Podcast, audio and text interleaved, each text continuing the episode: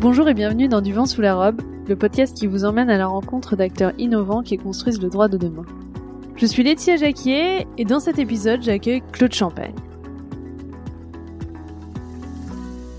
Est-ce que vous avez déjà participé à une formation qui portait sur la problématique exacte que vous rencontrez en ce moment dans le cadre de votre métier et de laquelle vous repartez avec des solutions et un plan d'action pour la résoudre? Eh bien moi oui. Ça s'appelle le co-développement, ça se passe en petits groupes et c'est super puissant. Comme certains le savent déjà, après avoir expérimenté moi-même cette pratique, j'ai créé il y a un peu plus d'un an des groupes de co-développement pour les avocats et les juristes avec l'idée de trouver des solutions innovantes à leurs problématiques professionnelles. J'ai créé ces groupes parce que ça m'avait manqué dans ma pratique d'avocate de pouvoir échanger avec des pairs sur mes problématiques professionnelles et de bénéficier de l'émulation collective pour y apporter des solutions et passer à l'action. Comme je trouve cette pratique de formation innovante, j'ai voulu aller euh, rencontrer et donner la parole à l'un des pères du co-développement, Claude Champagne, qu'il a créé avec Adrien Payette. Donc rien que pour ça, Champagne et Payette, je pense que ça mérite de s'intéresser à la question.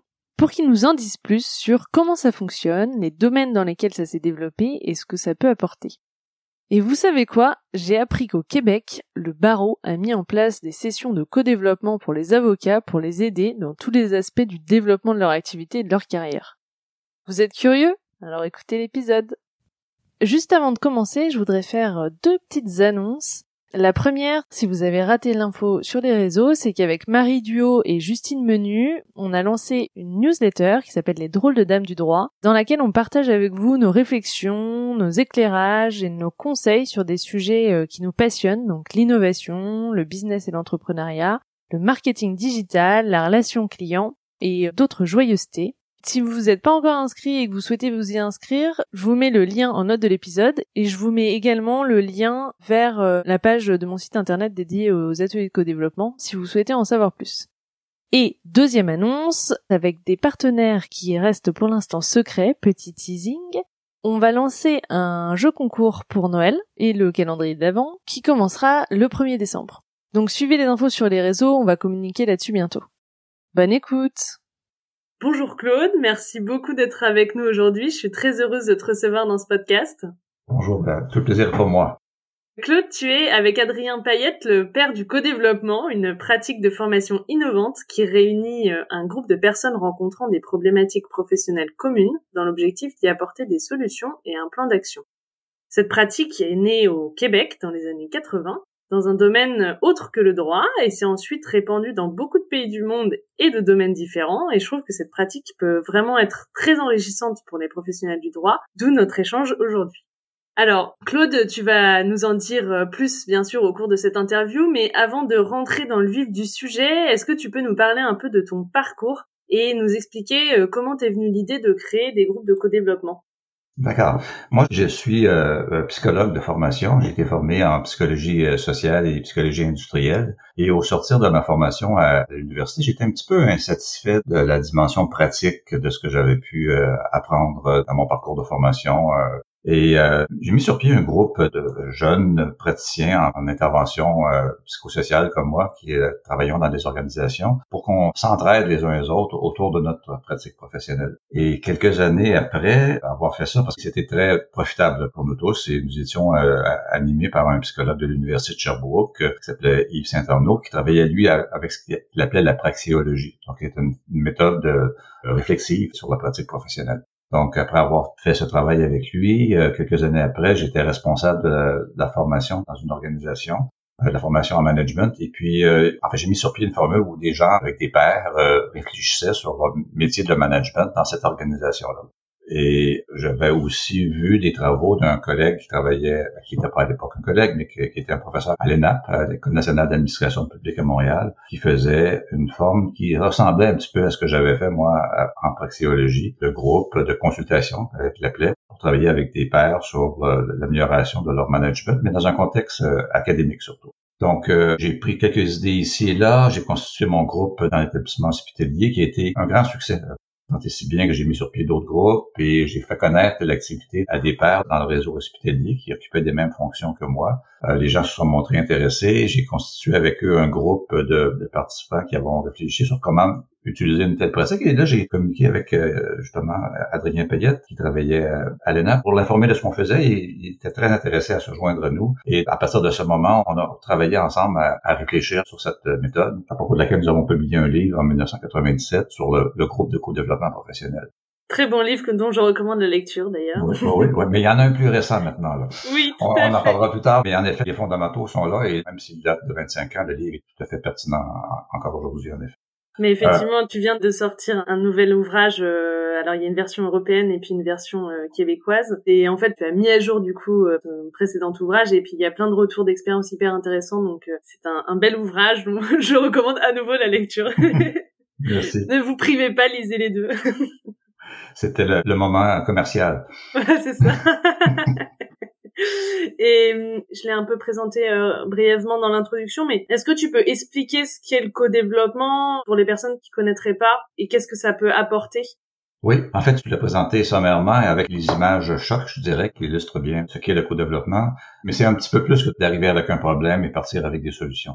L'idée est celle d'un groupe de personnes qui ont une pratique similaire ou complémentaire et qui décident qu'ils ont confiance pour apprendre ensemble les uns les autres en échangeant sur leurs pratiques euh, respectives. Donc, il se crée un cadre de confiance euh, important qu'un animateur va aider à mettre en place en respectant notamment des règles de confidentialité euh, au niveau des échanges pour créer cet espace de confiance, d'authenticité, d'entraide qui va être créé avec cette idée qu'on n'est pas là pour apprendre à partir d'une connaissance externe, à partir de, connaissances partagées entre les acteurs qui sont là. Et les gens vont occuper dans ce dispositif pédagogique des rôles variés selon les, circonstances. Ils vont être ou bien clients ou bien consultants et il y donc un animateur. Est-ce que tu peux expliquer ce que c'est euh, être client et être consultant oui, Tout à fait.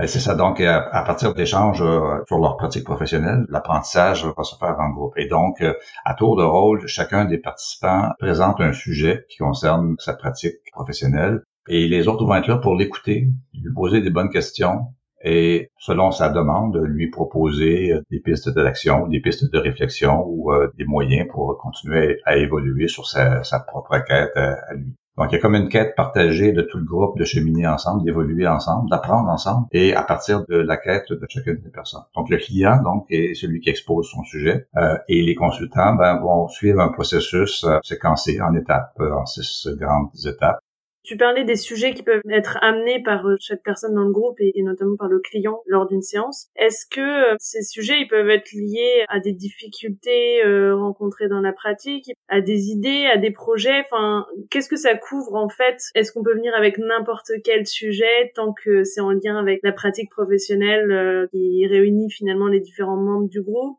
Tout à fait. On peut venir en effet avec tout type de sujet en autant qu'il soit personnel, qu'il soit actuel, oui, il faut vraiment euh, vivre cette situation pour la présenter en tant que client. Exactement. Bien, on, anticipe la vivre où on est dedans.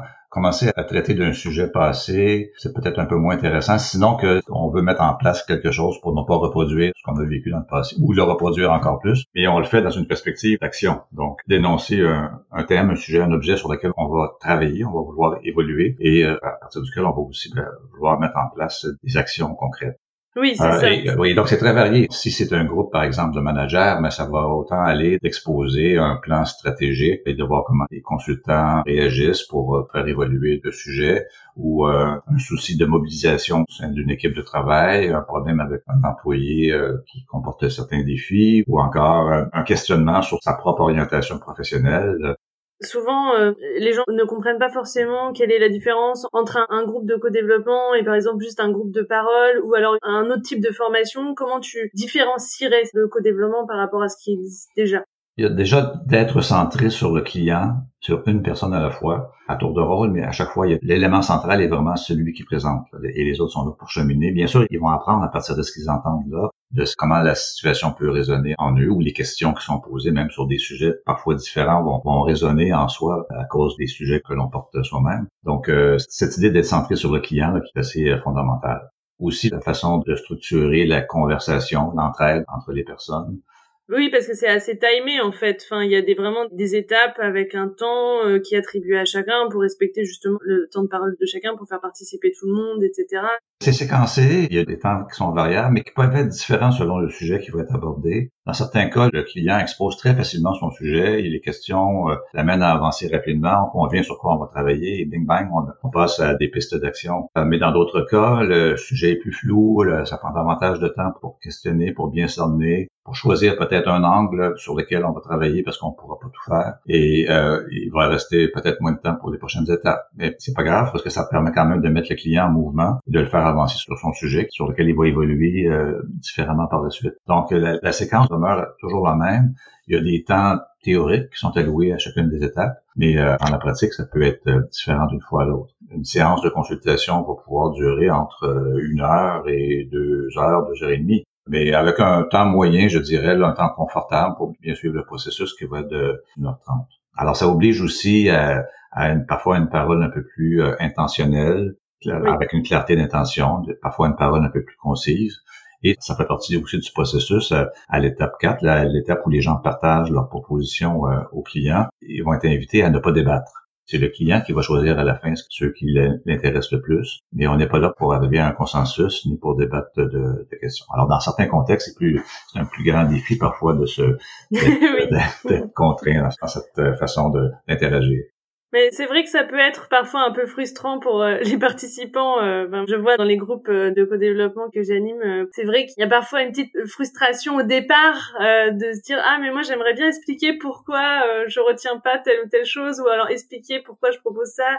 Mais en fait l'avantage et ça c'est compris très rapidement, c'est que effectivement ça permet d'aller vraiment à l'essentiel et de se focaliser sur ce qu'on va faire, ce qu'on peut faire et ce qu'on décide de choisir dans les propositions qui nous ont été faites. Et du coup, euh, ça fait gagner quand même un certain nombre de temps parce qu'il y a des sujets sur lesquels on pourrait débattre pendant très longtemps euh, sans arriver forcément à une mise en action. Et ça, je trouve que c'est aussi l'élément qui différencie euh, le co-développement d'autres pratiques. C'est vraiment effectivement tout ce que tu as dit, mais aussi bah, le fait de, en un temps réduit, on arrive à, avoir tous les éléments pour passer à l'action et ça met vraiment en action. Et il y a une dynamique aussi qui ressort du groupe que je trouve hyper intéressante.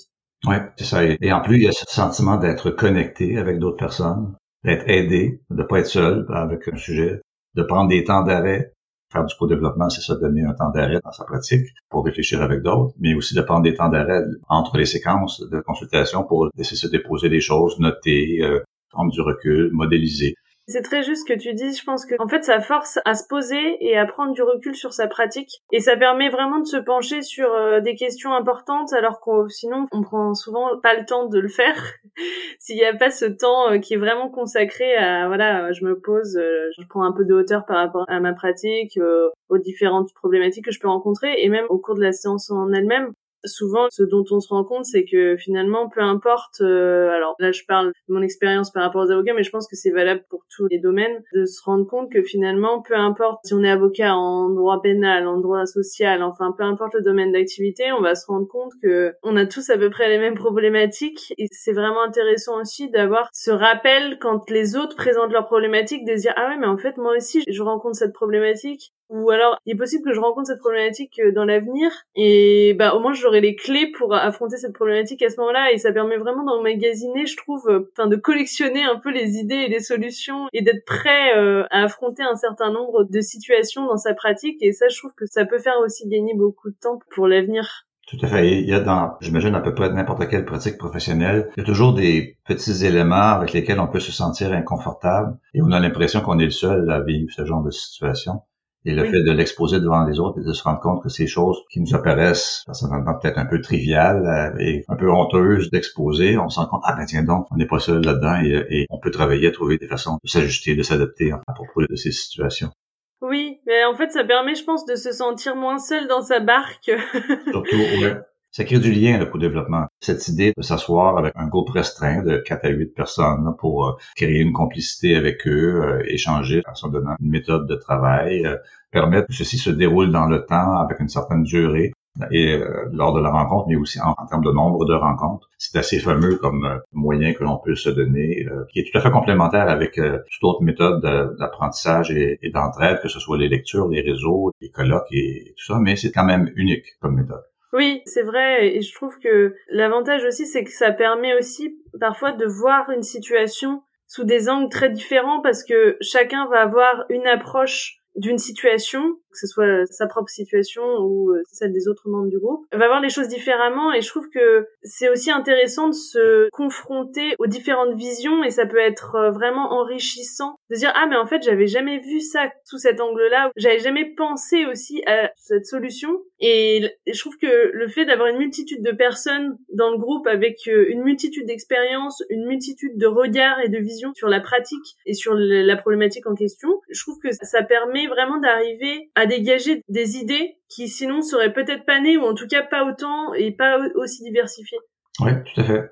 Et par ailleurs, il pourrait y avoir aussi au sein du groupe, on pourrait se retrouver au sein d'un groupe de gens qui connaissent pas notre métier, mais les questions qu'ils posent sur notre métier vont nous permettre aussi d'évoluer. Et l'intention du co-développement, c'est de mener à une pratique euh, plus euh, efficace, donc en termes de résolution de problèmes, de trouver des, des pistes de solutions, tout à fait, plus autonome, mais aussi plus engagé, plus enraciné, puis plus connecté aussi avec des pairs. Oui, ben ça permet aussi de rencontrer. Enfin, dans le co-développement, il y a aussi les rencontres qu'on fait euh, au cours des, séances. Et comme tu le disais, il y a un lien de confiance qui est hyper important et qui finalement se tisse euh, souvent euh, très vite entre les groupes et qui évidemment se nourrit au fil des séances. Mais je trouve que ça permet aussi finalement de rencontrer d'autres professionnels, de rencontrer d'autres personnes. Enfin, il y a un côté humain et puis après ça peut aussi. Enfin, moi je sais que ça a pu donner lieu aussi, dans certains cas, à des synergies de travail Enfin, il y, a plein de choses qui peuvent naître de ça et je trouve que c'est très riche aussi de ce point de vue-là. Mais dis donc, euh, peut-être qu'on pourrait inverser l'entrevue. Maintenant, je pourrais te poser des questions où tu me, je te demande, parle-moi de ton expérience de co-développement avec avec les avocats.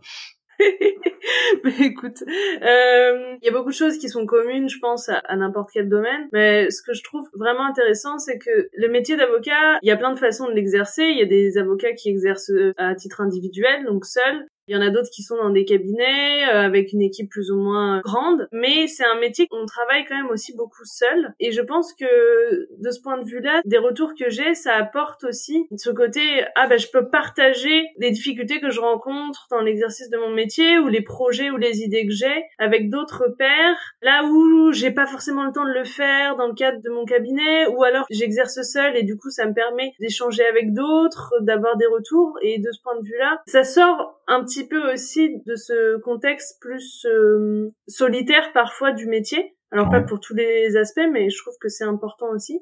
Et puis, euh, euh, peu importe qu'on exerce dans le même barreau ou pas, peu importe qu'on dans quel domaine d'activité précis on exerce le métier d'avocat, finalement, on se rend compte que ben on n'est pas les seuls à rencontrer ces problématiques et ça rejoint ce que tu disais tout à l'heure. On se sent moins seul face à, aux difficultés ou aux questionnements qu'on peut avoir. Et ça, de ce qui ressort des groupes que j'anime, c'est un élément euh, important parce que finalement, souvent, on se dit ah mais non, mais telle personne, elle exerce dans un domaine différent, donc du coup, bah oui, on exerce le même métier, mais c'est pas vraiment le même métier. Et oui, bien sûr, il y a des spécificités qui sont propres à chaque spécialité, mais euh, il y a quand même beaucoup de choses euh, qui sont communes. Et après, je pense qu'il y a aussi, euh, et ça fait partie des choses que j'aimerais aussi faire, c'est mélanger finalement aussi, bah, par exemple, des juristes en entreprise et des avocats, parce que je pense qu'il y a plein de choses aussi qui sont communes et plein de choses complémentaires qui pourraient être apportées. Donc voilà, mon retour d'expérience, il est vraiment très positif. Et je trouve que c'est intéressant aussi dans un métier où il y a quand même une compétition parfois aussi entre les avocats qui exercent dans le même domaine, dans le même barreau.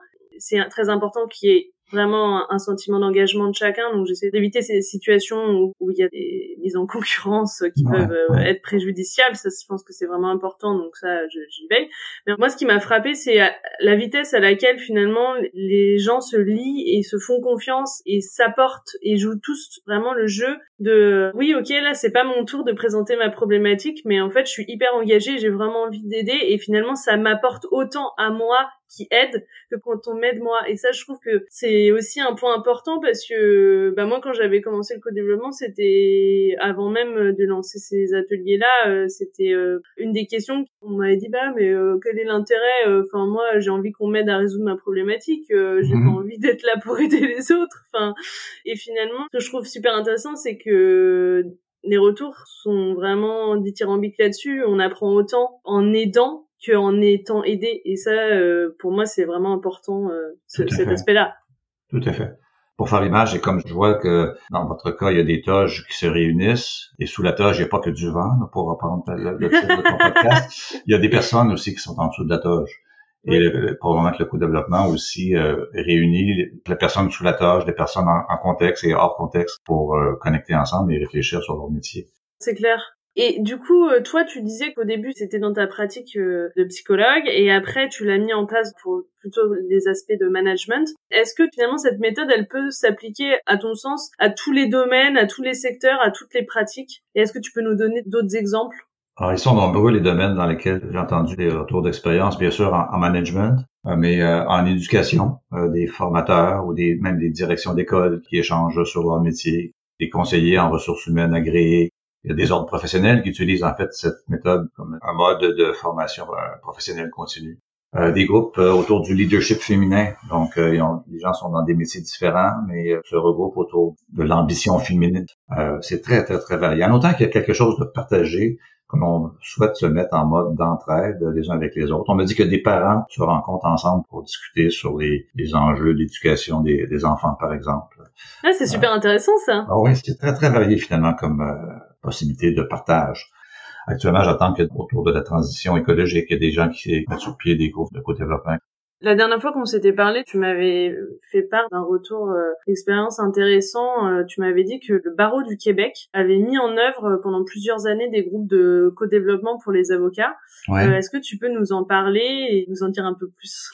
C'était une expérience qui m'a été partagée là, dans le cadre. Le barreau ici, c'est une forme d'ordre professionnel, en effet.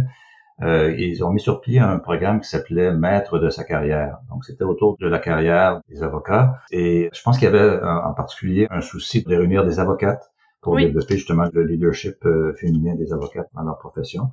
De ce que j'en sais, l'activité a utilisé le, groupe de co-développement, mais en ajustant, en adaptant à la réalité des participantes. Donc, il y a eu à la fois des thèmes qui ont été identifiés et à, chaque rencontre. Ils étaient, je pense, des groupes de 6, 6 à 8 personnes ils se sont vus euh, autant de fois qu'il y avait de, participants, mais il y avait aussi autant de thèmes qui étaient proposés. Donc à chaque fois, il y avait comme un, exposé sur le, thème qui était le thème du jour et une des participantes qui présentait un sujet et euh, en mode de co-développement, le, groupe travaillait sur le sujet.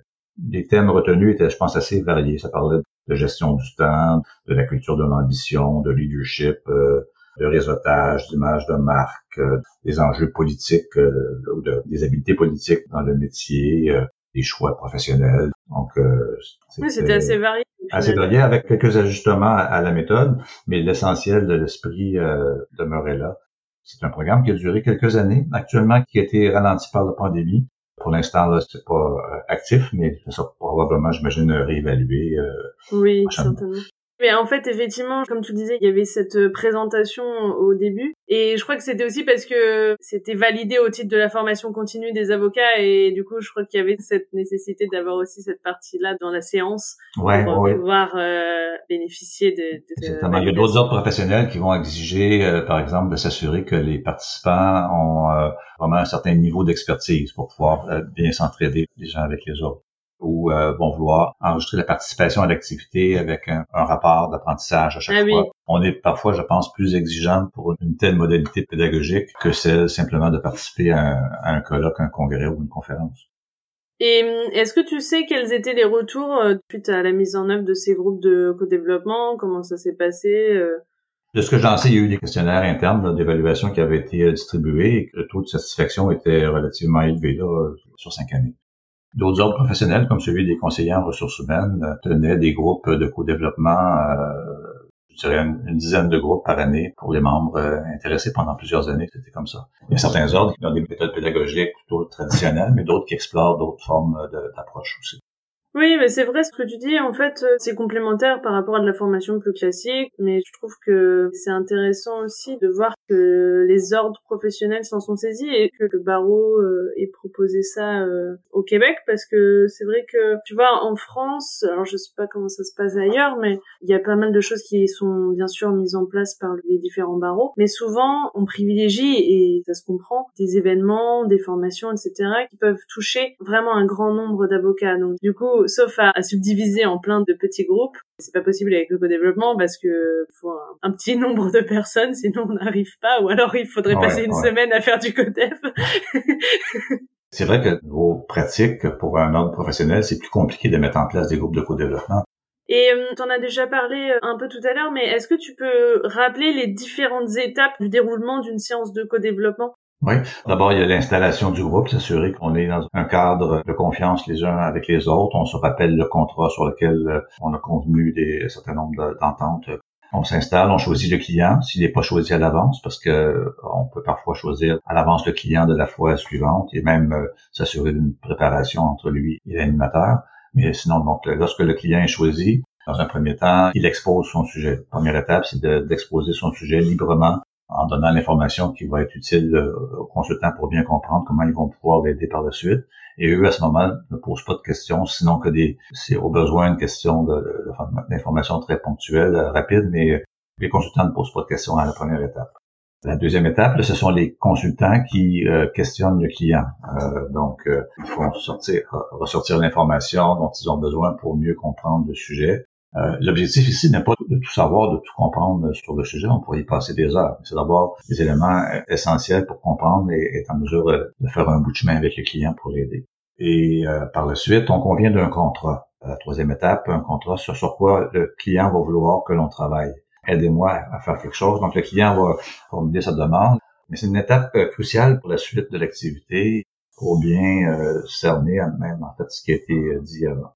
Et là, après, à l'étape 4, c'est l'étape du partage où les consultants sont invités là à, s'exprimer, à, se laisser aller sur les suggestions, les propositions, les questions pour que le client qui va faire l'éponge, en fait, à ce moment-là, note le plus d'informations possible. Et lui prend une posture active, réceptive pour capter tout ce qui est entendu, mais, pas nécessairement pour réagir, débattre et dire j'ai déjà essayé ça ou euh, non, ça, ça marchera pas, mais vraiment tout capter. Et à, l'étape suivante, il y a un temps d'arrêt pour laisser au, client un peu le temps de décanter l'information reçue, l'aide reçue et pour lui demander de voir au travers de tout ça ce qui se dégage pour lui, avec quelle intention euh, va-t-il continuer son processus euh, pour la suite. Euh, et pendant ce temps-là, les consultants, eux, réfléchissent à ce qui s'est passé lors de leur rencontre, ce qu'ils ont apprécié, ce qu'ils, ont retenu. À l'étape suivante, donc, le client fait le point sur où il en est, avec quoi il, il repart, avec des actions précises, et ce sur quoi il pourra revenir à la prochaine rencontre pour faire état aux, consultants de, l'évolution du sujet.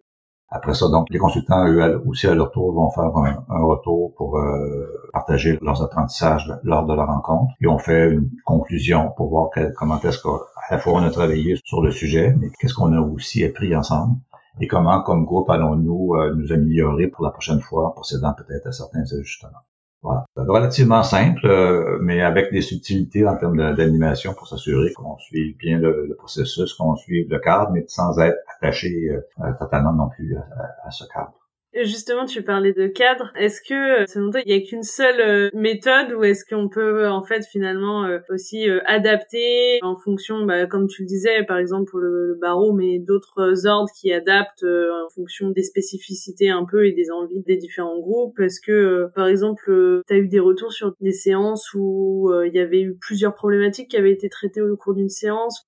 Oui, ça c'est faisable, tout à fait, euh, d'avoir plusieurs sujets euh, lors de la même rencontre. En fait, euh, la rencontre va être d'une plus longue durée, en effet. En fait, il y, a, des gens qui ont utilisé notre méthode de façon très dogmatique en disant il n'y a qu'une seule façon de le faire. Moi, je suis plutôt d'avis qu'il y a plusieurs façons de le faire et que ça va évoluer aussi dans le temps.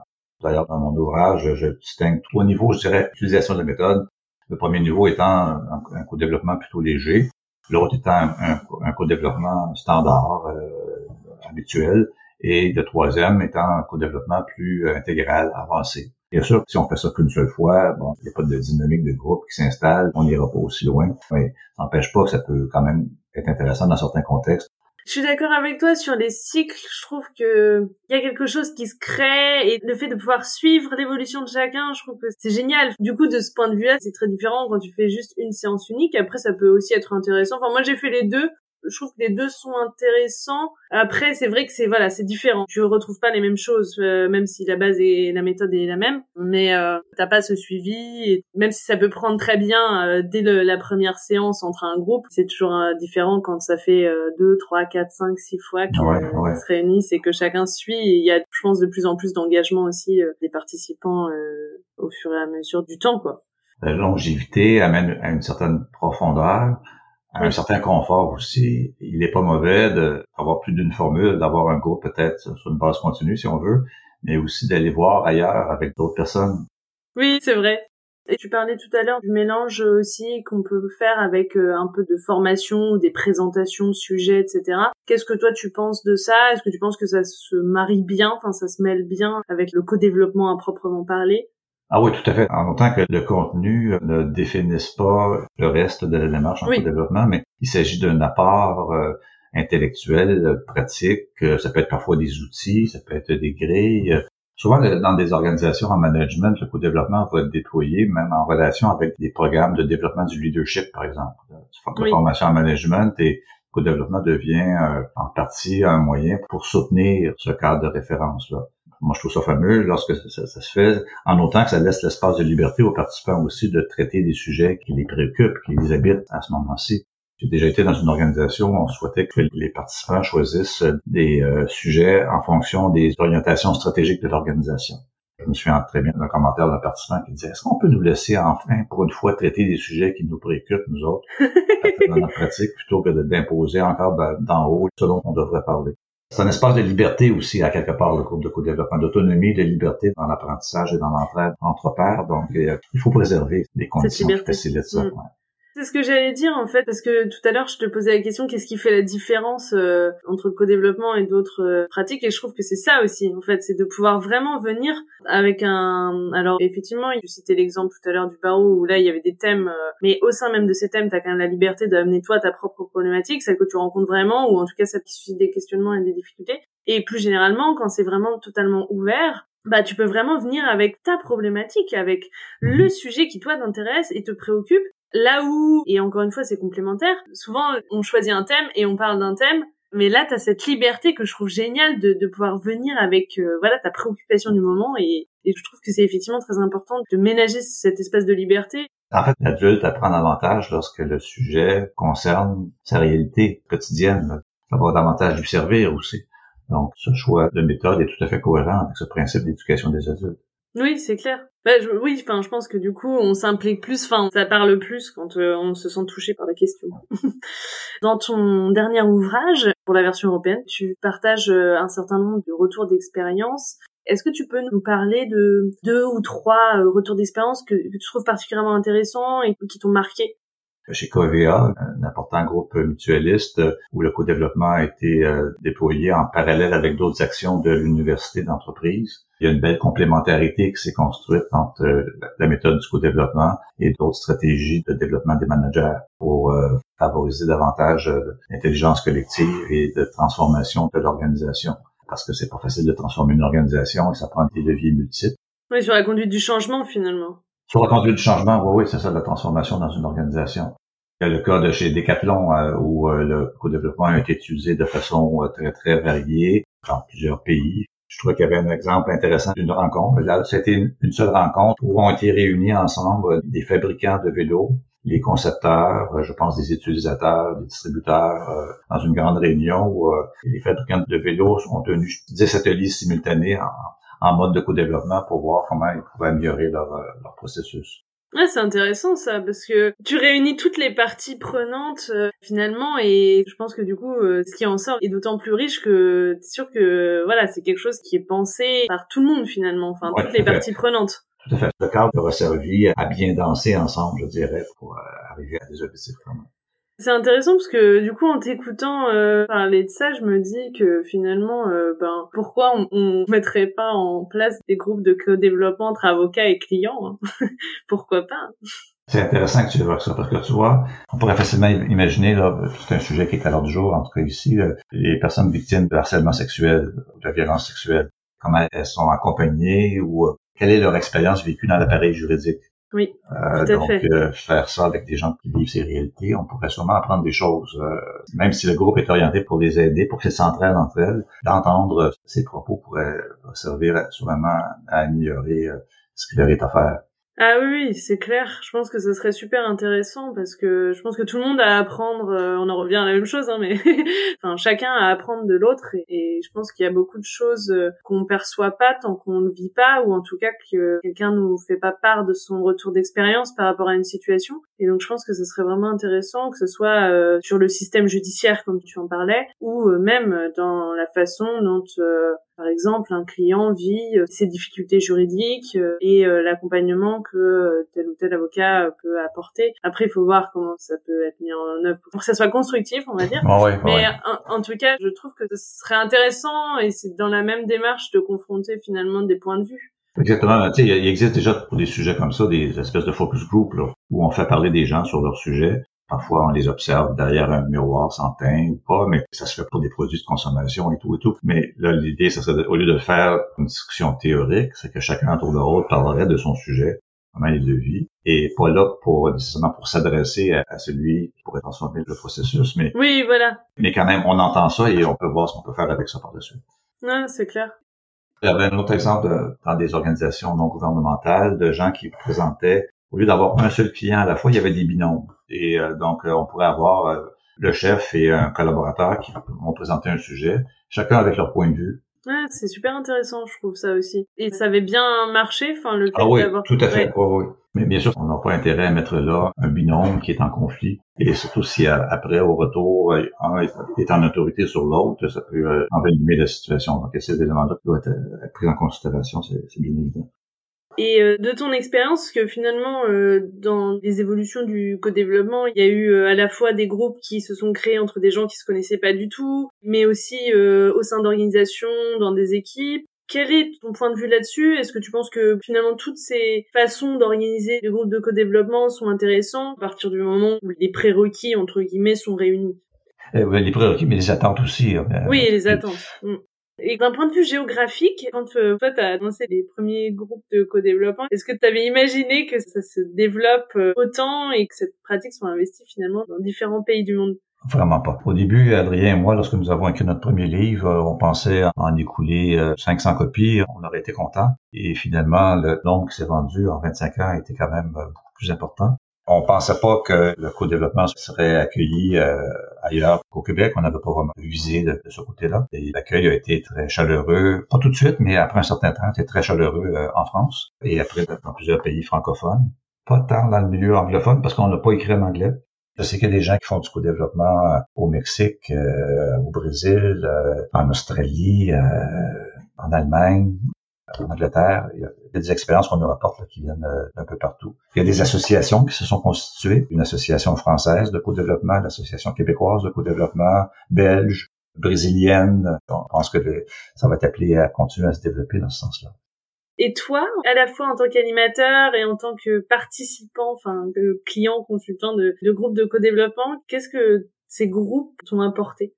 Personnellement, c'est des apports qui sont à divers niveaux. C'est certain que autour du co-développement, pour moi, il y a une fierté d'avoir avancé une proposition avec Adrien Payette qui a servi à autant de personnes. C'est tout à fait fabuleux. Et encore récemment, lorsque j'apprenais qu'on utiliserait du co-développement pour euh, favoriser la transition écologique, euh, il y a un sentiment d'utilité tout à fait euh, fameux. Moi, personnellement, ça a toujours été une façon d'avoir l'occasion d'échanger, d'apprendre, d'évoluer avec des pairs. Donc, l'apport est très riche. Et euh, quel conseil tu donnerais euh, aux étudiants, aux professionnels? Alors moi c'est plutôt des professionnels du droit du coup, mais il y a aussi des consultants euh, et d'autres professionnels, mais principalement des professionnels du droit qui nous écoutent. Est-ce qu'il y a quelque chose qui te vient? Ah ouais, un conseil, c'est ce serait n'écoutez pas les conseils. Avec le paradoxe que ça contient. Euh, je dirais en fait à peu près à n'importe quel praticien, donnez-vous des occasions de réfléchir avec d'autres sur votre pratique. Euh, que ce soit en co-développement ou d'autres méthodologies, peu importe, mais le regard de l'autre euh, et l'expression de soi devant l'autre permet aussi d'avoir un, regard différent sur soi-même. Donc, euh, peu importe le métier que l'on occupe, je pense que cette occasion peut être autant riche pour sa pratique que pour soi-même dans sa pratique. Je pense qu'en termes de développement professionnel, c'est un levier qui est très puissant. Donc, que ce soit le co-développement ou d'autres méthodes, et faites-le avec des gens avec lesquels vous vous sentez en confiance pour évoluer, capable de vous challenger mutuellement, mais de vous soutenir aussi euh, mutuellement. Ben, merci beaucoup, Claude. J'étais très heureuse euh, de t'interviewer. Euh, sur quelle note tu voudrais terminer l'interview? Une note positive, joyeuse. profiter. oui, en plus maintenant on a un peu plus de liberté. voilà. ok, bah, un grand merci. J'étais vraiment très heureuse euh, de t'interviewer, donc merci beaucoup d'avoir accepté euh, mon invitation. Moi même, j'espère que j'ai apporté beaucoup de vent sous la robe. J'en suis absolument convaincue. bah, à très bientôt et j'espère euh, en France en personne. Ouais, et bienvenue au Québec si vous voulez aussi. Ah bah, moi, je ne dis pas non. J'adore le Québec. Et l'accent québécois, même si euh, on dit que c'est nous, euh, les Français, qui avons un accent, mais j'ai pas pu résister. bon, bah, un grand merci et à très bientôt. Au revoir. Voilà, c'est terminé pour aujourd'hui. J'espère que l'épisode vous a plu. N'hésitez pas à me faire des retours sur cet épisode, me dire si ça vous a aidé, si vous trouvez que c'est intéressant, si le format vous plaît. Si le podcast vous plaît, n'hésitez pas à me mettre une très bonne note, de préférence 5 étoiles sur iTunes, ça m'aidera beaucoup, et à parler du podcast autour de vous. Si vous avez des questions, ou si vous voulez donner votre avis, ou si vous avez envie de partager votre point de vue sur tous ces sujets d'innovation, N'hésitez pas, vous pouvez le faire sur les pages du vent sous la robe sur les réseaux. Donc il y a une page sur Instagram, une page sur Twitter, une page sur LinkedIn, une page sur Facebook et sinon sur le site internet, sur la page dédiée à chaque épisode, vous avez la possibilité de laisser des commentaires. C'est vraiment fait pour ça, ça peut être très intéressant de débattre sur ces sujets, donc n'hésitez pas. Et sinon je vous donne rendez-vous dans 15 jours pour le prochain épisode. À bientôt!